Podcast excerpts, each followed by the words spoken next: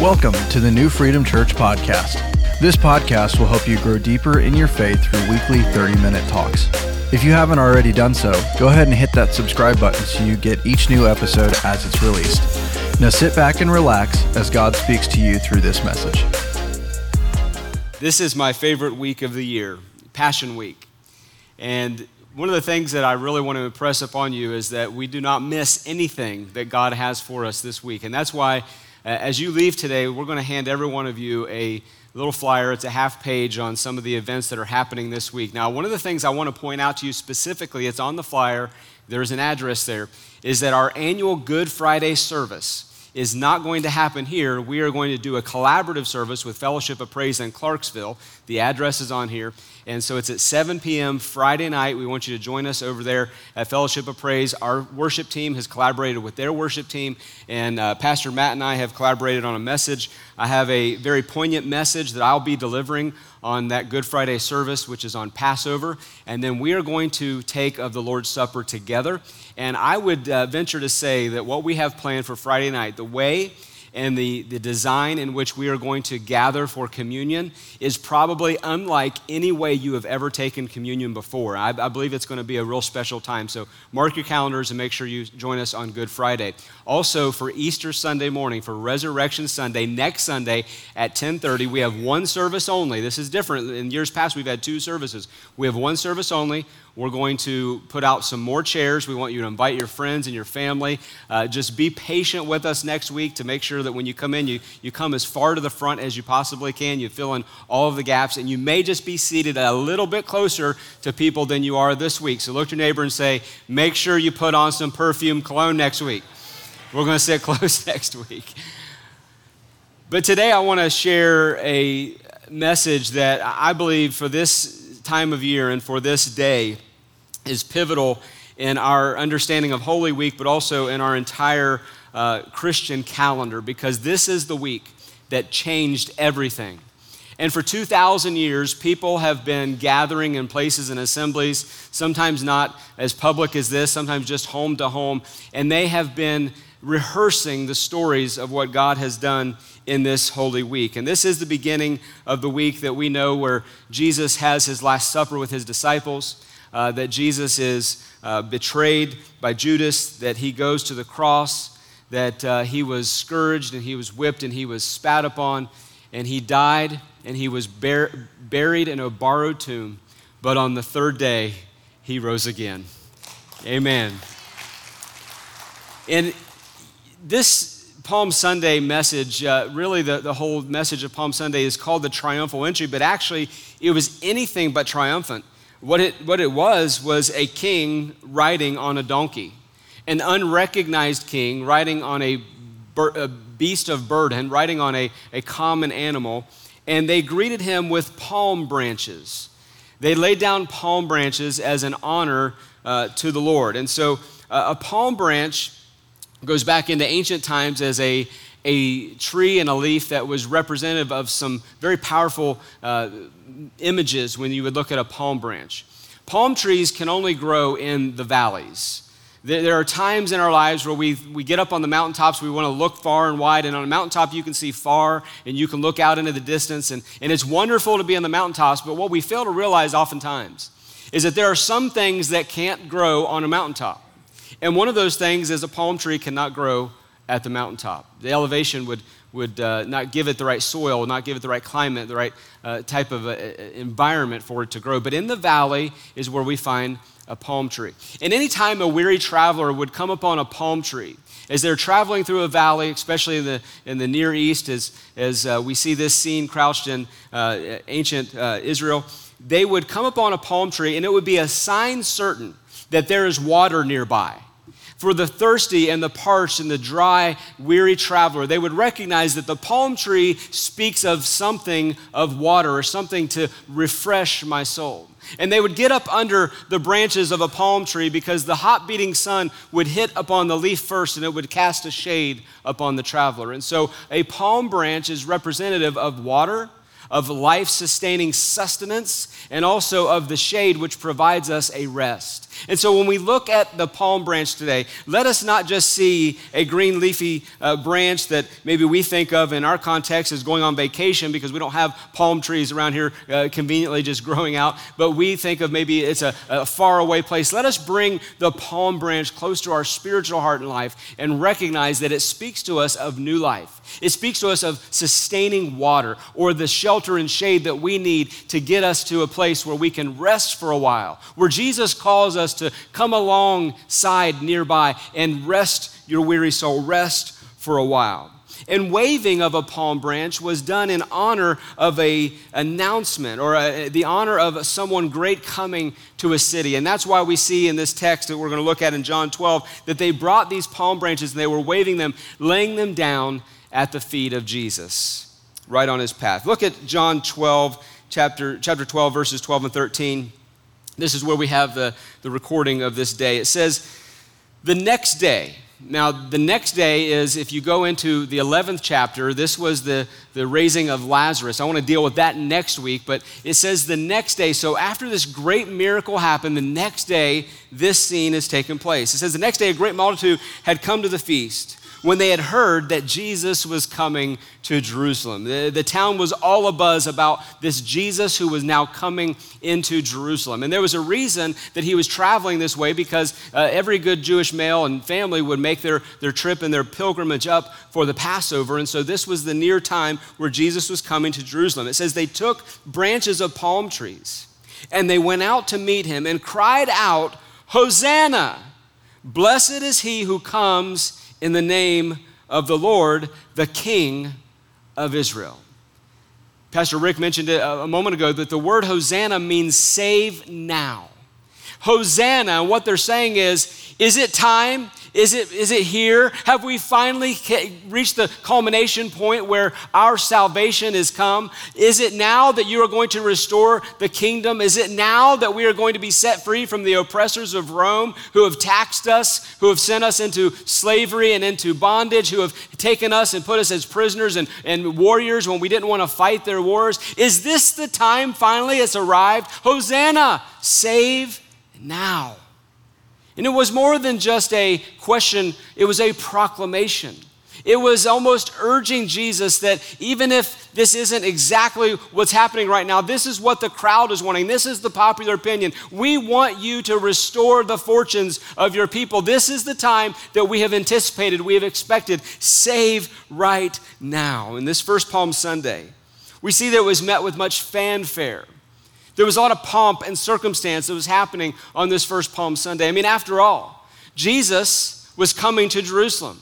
The same Jesus who had healed the blind's eyes, who had taken leprosy off of people. The deaf could hear, the blind could see, the, the dumb could speak, the lame could walk. Jesus, the very one who raised Jairus' daughter and Lazarus from the dead, the very one who raised the widow of Nain's son from the dead. Just this Jesus who fed 5,000 with just a couple loaves and fish, this miracle worker, this wonder worker, Jesus, he was now coming to Jerusalem. So there was lots happening in this day. There was so much anticipation, such high expectation of the things that were about to take place. And these waving of the palm branches recognized and represented something that was uh, surely to happen. They knew that their time had come. And this Holy Week, this is what I would say is a, a great example of the, the swinging of the pendulum between the extremes in life of great expectation, ecstasy, and a, a spiritual high, all the way to deep, deep disappointment. Have you ever lived a, a, day or two in your life where you look back and you, you can uh, imagine the, the, the time and remember what it's like to go from the mountaintop of great expectation to the valley of deep distress? It doesn't happen often, but in pastoring, there, there have been a, a few times over the years where I have been scheduled to perform both a wedding and a funeral in the same day. Those are always difficult days because the range of emotions are, are like a roller coaster. It's like you're way up here and, and, and celebrating with those who are being married and, and giving their nuptials and, and coming into holy matrimony, and then you're standing at the graveside of a beloved family member, someone who has passed, and comforting those who are mourning. This was the kind of experience that we can see happen, and it took place in just seven short days.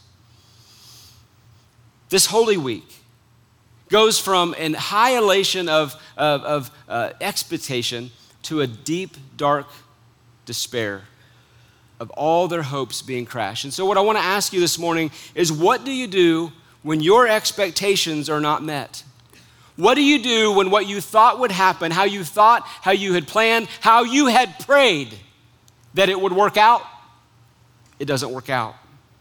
Or what do you do when what you wanted or you thought you wanted finally comes into your life, only to realize a few moments later, a couple of days after, that's really not what I wanted in the first place? That high expectation of how I thought I would feel to get that new gadget, to have that new thing, to get that new promotion, to get that spouse or that person that I thought I needed in my life, that really didn't satisfy the whole, the longing, the desire that was on the inside. Because you see, our human condition, we want a lot of things. We reach out and we grasp for a lot of things.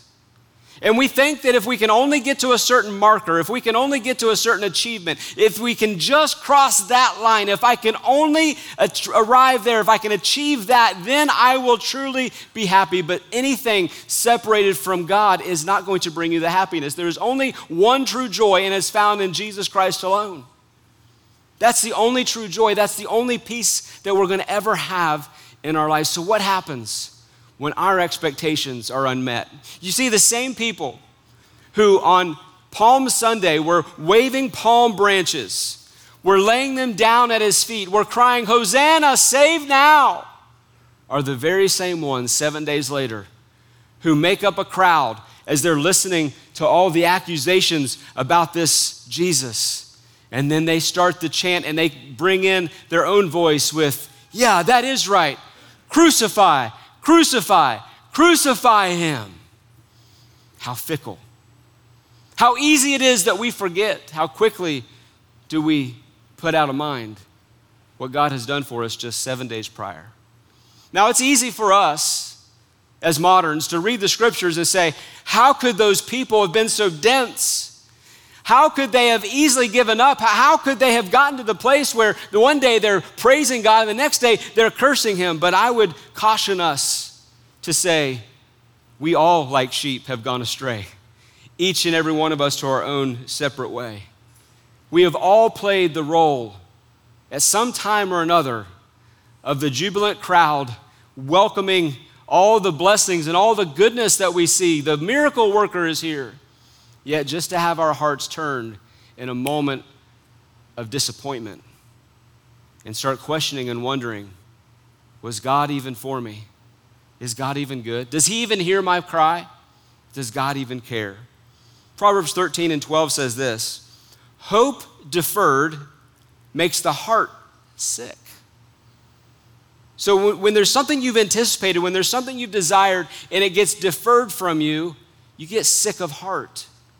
When you've waited two days, 10 days, five years, 10 years for something to come and it never comes, it's deferred. Your hope has been put off.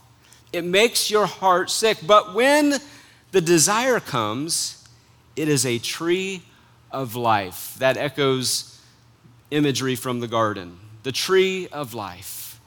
And it also casts our eyes to the last book in the Bible, Revelation, where there is a tree of life, and the leaves of that tree are for the healing of the nations. We have this inset eternity that has been planted in our hearts.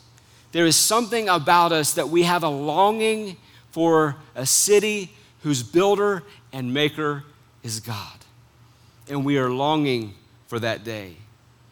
And so Palm Sunday really presents to us the same thing that it presented 2,000 years ago, and it's this Palm Sunday is presented to us as a test. And the test is this were the disciples of Jesus committed to God's plan or just the invention of their minds for their plan? You see, it's real easy for us to think that we're doing the work of God, to speak all the good words, the Christianese, the, the fine language that we all polish each other's spiritual armor in church and say, well, of course I'm doing this with the motivation that I want to expand God's kingdom. But really, and secretly, and sometimes even unbeknownst to us, we are building and we are making a platform for our own kingdoms. And Jesus' disciples had this sense in which I know what Jesus has said that he's going to die and he's not going to be here. And I just, I don't want to accept that bad report. I don't want to go there. He's not going to die. This isn't going to happen.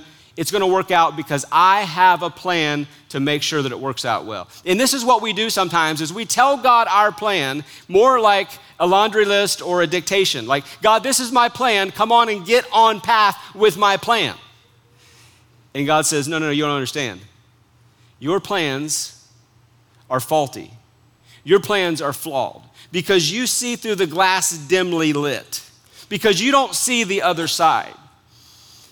I remember my great great grandmother, we would go and we would visit her when I was a child, and she was a quilter. She would make these, these very fine quilts. People would ask her all around the county to, to make a quilt for her.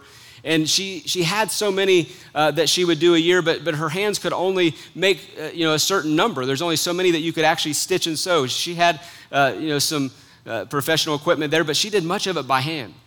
And I remember always going into her sewing room, and I would be so fascinated to look up on the wall for the projects that she had started and the little patchwork patterns that they, they weren't quite finished. And then they were over on another table, those that were nicely folded and neatly made, and they were all finished. And I would look back and forth and back and forth, and my eyes would always want to go to the finished product. But I didn't realize at the time, being a child, that even on those unfinished products, on the other side, I could see the backside where she was stitching, but on the other side was a finished piece of fabric, a patchwork which I didn't un- understand, which I didn't discern. And this is what we're going to see when we get a glimpse of God's glory. Someday, somehow, we are going to be able to see the other side of the fabric. We're going to say, ah, that's what it was. I was looking at the wrong thing, I was looking at it from the wrong vantage point.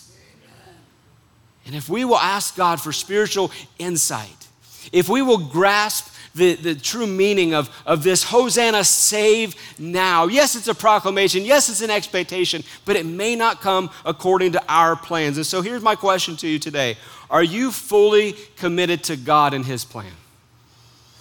Are you fully committed to God and His plan? Now, I think that's a, recurring question.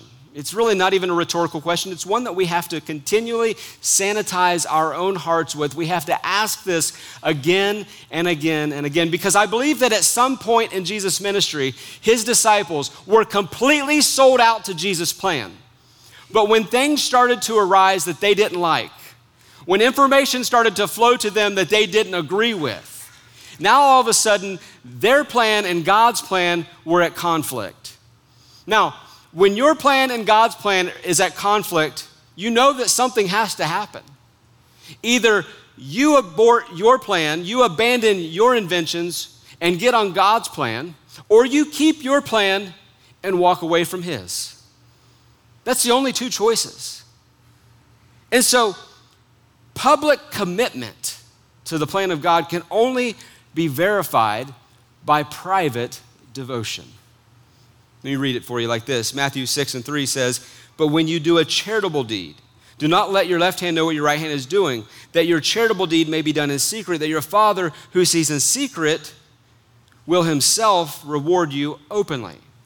Now, I would, I would insert anything that you do for the kingdom of God, anything that you are committing your life to, anything that you are doing to put God's stamp of approval, His name on it, when we minister in the name of God. There is a, both a, a public piece of that. We, we minister publicly to one another.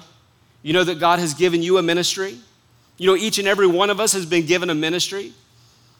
Actually, the Apostle Paul tells us like this He says that we should all be doing the work of an evangelist. Now, that doesn't mean all of us are called to be evangelists where we go on a circuit and preach, but we all can be doing and should be doing the work of an evangelist. What does that do? That means you're proclaiming, you're pronouncing, you're telling forth your testimony and God's story. And every one of us, get this, has been given the ministry of reconciliation. You say, Pastor, I don't have a ministry. Yes, you do. The Bible says you do. The Bible says that you have been given the ministry of reconciliation as an ambassador for Christ. You know that you have a position in the kingdom of God as an ambassador? That means you represent God's kingdom wherever you go. An ambassador uh, of a foreign country goes to another country representing his or her own country to the foreign country. So, you, as an ambassador for Christ, represent God's commission, God's plan to the world. And we have been given the ministry of reconciliation. That is, that God in Christ was reconciling the world to himself. And so, what does this mean about what you do privately, God will reward publicly? Well, let me ask you some questions as follow up. Are you just as much a Christian on Monday as you are on Sunday? Are you known to be a Christian in your home or just in God's house? Do you talk to someone the same way that you talk about someone? It is a consistency of our character. It is a matter of what we say we're going to do is what we do. The people that we represent ourselves to be are who we truly are. Now, all of us have some issues in this area. We're human. We have waffling, we have waywardness, we have momentary lapse of judgment. We have all kinds of, of human desires and issues that cause us to be really good one day and not feel like putting on the armor the next day. And that's why it's so vitally important that we do not become Lone Ranger Christians, but we do this thing together that as iron sharpens iron, so the countenance of one person sharpens another. And you have someone that's helping you through this journey. You have someone that's keeping you accountable just a little bit to say, you know what, that was a little bit off kelter for you. That didn't quite sound like you. I, I sense that there's something going on in your life that, that maybe you need to talk about. Let's, let's talk through it. But our public commitment is verified by our private devotion. Jesus' disciples learned things in private with him that the others didn't get to hear.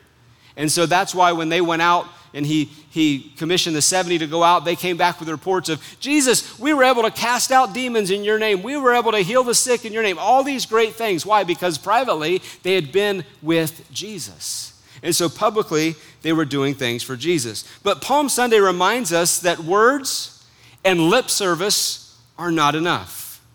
Jesus came to redeem us not just to simply create better public opinion. And so it's not a matter of, of just putting on airs for people to say, oh, well, you're really good. You go to that church. Or where you been on Sunday? Well, I go to church on Sunday. None of that really even matters anything if our heart intent is out of whack. If there's something on the inside that is not where it needs to be. And that's why true commitment will be tested, get me, will be tested by conflict. All true commitment will be tested by conflict. Your friendships will be tested because you will eventually disagree with your friends. Your relationships with family will be tested because if you have siblings, you know that brothers and sisters, they tend to quarrel sometimes, don't they? They tend to, to fight sometimes. I have brothers and a sister, younger and older. And so that puts me in the middle, which makes me the pleaser, which also means I'm the favorite. No, no, probably. Uh, but I know what it's like to have siblings that are both older and younger. And I know that sometimes we don't see eye to eye. And at other times, especially when we were littler, uh, we, we would fight and we would fuss and we would pick on one another. And, and I, used to, I used to do this all the time with my little brother. I, was, I, would, I would just jump on him, I would just fight him. I'd pin him down. I used to pin him down. I was big enough. I used to pin him down with his arms like this, and I would lean right in and I would lick his nose, right at the tip of his nose. Just a big old slobbery lick in his nose. And he says, Ooh, your breath stinks. And it's on his nose and he's smelling it. And I used to love that. That was great. Until the day that he got a little bit bigger than me. and he's still a little bit bigger than me and I called a truce. just like, no, we're not going to do that anymore. We've outgrown those childish things. When you grow up, you, you outgrow those childish things. But not before he could reach down in the, in the alley one day. I remember we were fighting right after we had been to Dairy Queen. Anybody remember those, those cups at Dairy Queen you'd get and you'd have that little plastic spoon, that little pink spoon? You know, those spoons kind of, they're, they're flimsy. And I remember that he, he took a, a pebble and he threw it at me. And he hit me in the head with it. And I didn't like that. I reached down and I grabbed that spoon and I put a rock in that spoon like a slingshot. I just pulled it back and I let it go.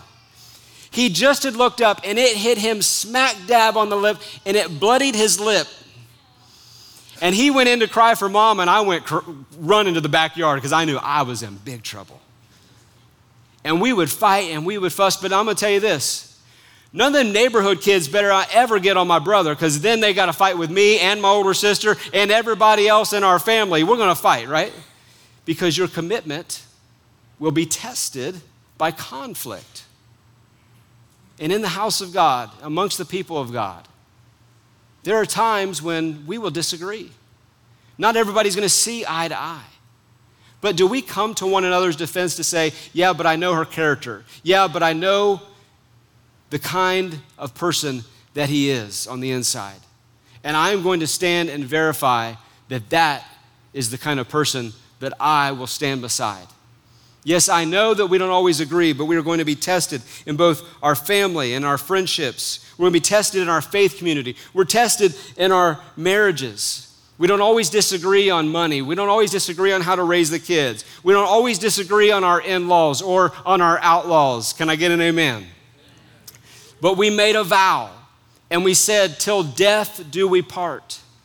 And so, whatever test, whatever kind of, of, of, of uh, trial that comes to this commitment, we are going to pass this test. And here's what Palm Sunday reminds us of is it reminds us of the shelter that a palm leaf and a palm branch provides to just consider and to rest for a minute.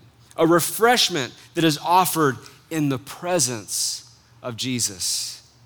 That though we fail, Jesus offers us a way back. Even like those early disciples, that one, one moment they're singing the high praises, and the next moment they're singing and saying, Crucify him. We also can vacillate. We also can go back and forth. And so we're not too harsh on them because we know that in our own hearts, we're not always committed either. We know that in our own hearts, in our own minds, we also have plans of what we would like to do.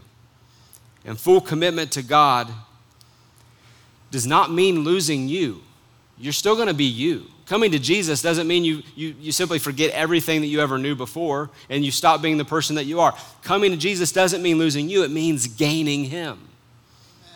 John said it like this I must decrease so that He may increase. How many of us have this mindset?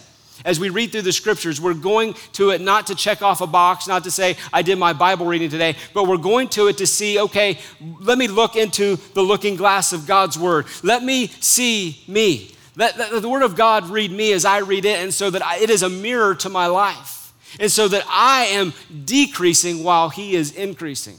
Because the more of this that you put in, the more of this that you put in, the more of communicating to God that you put in, the more that you're going to receive out of this life with Jesus. The bigger that He is going to become on the inside of you.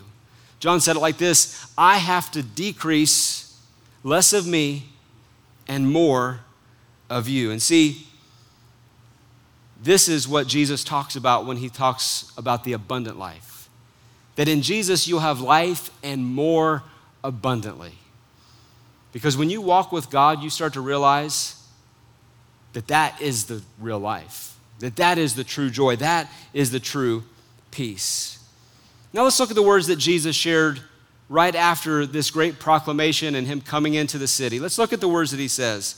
I want to skip around just a, a couple verses here. John 12 and 44, it closes with verse 50. It says this Jesus shouted to the crowds. So, all of the noise and all of the chaos, everything that's happening, Jesus had to get up above the crowd and he shouted to the crowds and he says, If you trust me, if you trust me, this is, this is a big question.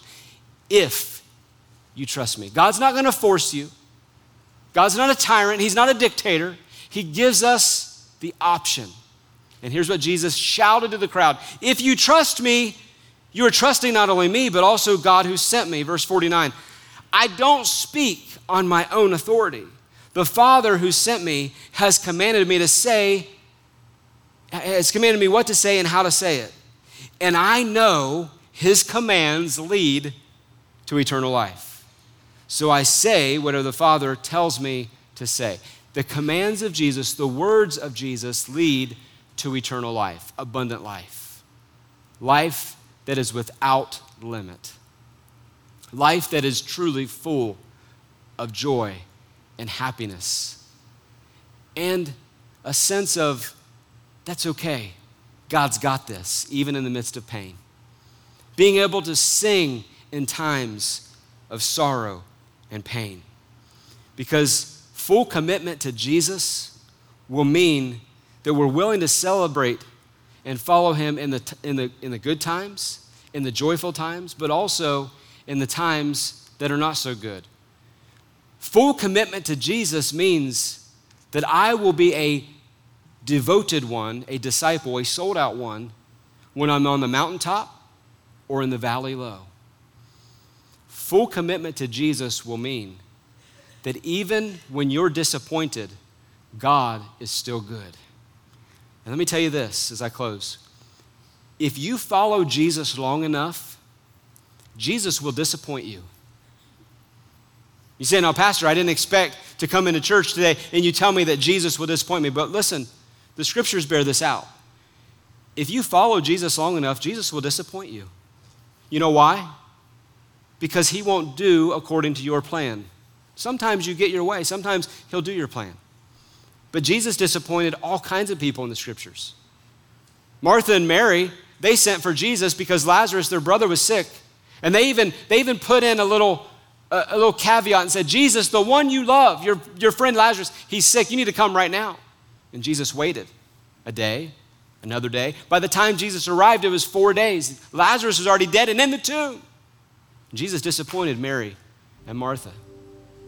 Jesus disappointed James and John, two of his very favorite and beloved disciples. They said, Jesus, we have done all that you've said. We've followed the rules. We've done it all the right way. We want to sit on your right and on your left. They even sent their mom to make the petition. And Jesus said, That's not for me to give. Jesus disappointed them. Jesus will disappoint you if you apprise your plans as higher than God's plan. If your commitment is contingent upon God doing it according to your will, according to your way, you'll be disappointed.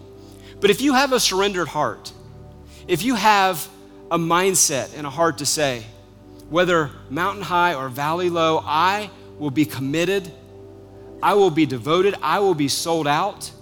Whether you save now, Hosanna, or it doesn't happen right now. Whether you heal or you don't, whether you come through with provision or you don't, God, you are still good. And so, what began as a triumphal entry into the city of Jerusalem, seven days later culminated in a cross outside of the same city, the man being crucified. But on the third day, he rose again. So, with heads bowed and no one looking around, just between you and God, maybe today you're listening to this and you've had some hope that's been deferred. Maybe your heart's just a little bit sick today. Maybe those cries for Hosanna in your life didn't turn out to the salvation that you had intended. Let me challenge you with this. Look at the palm branch.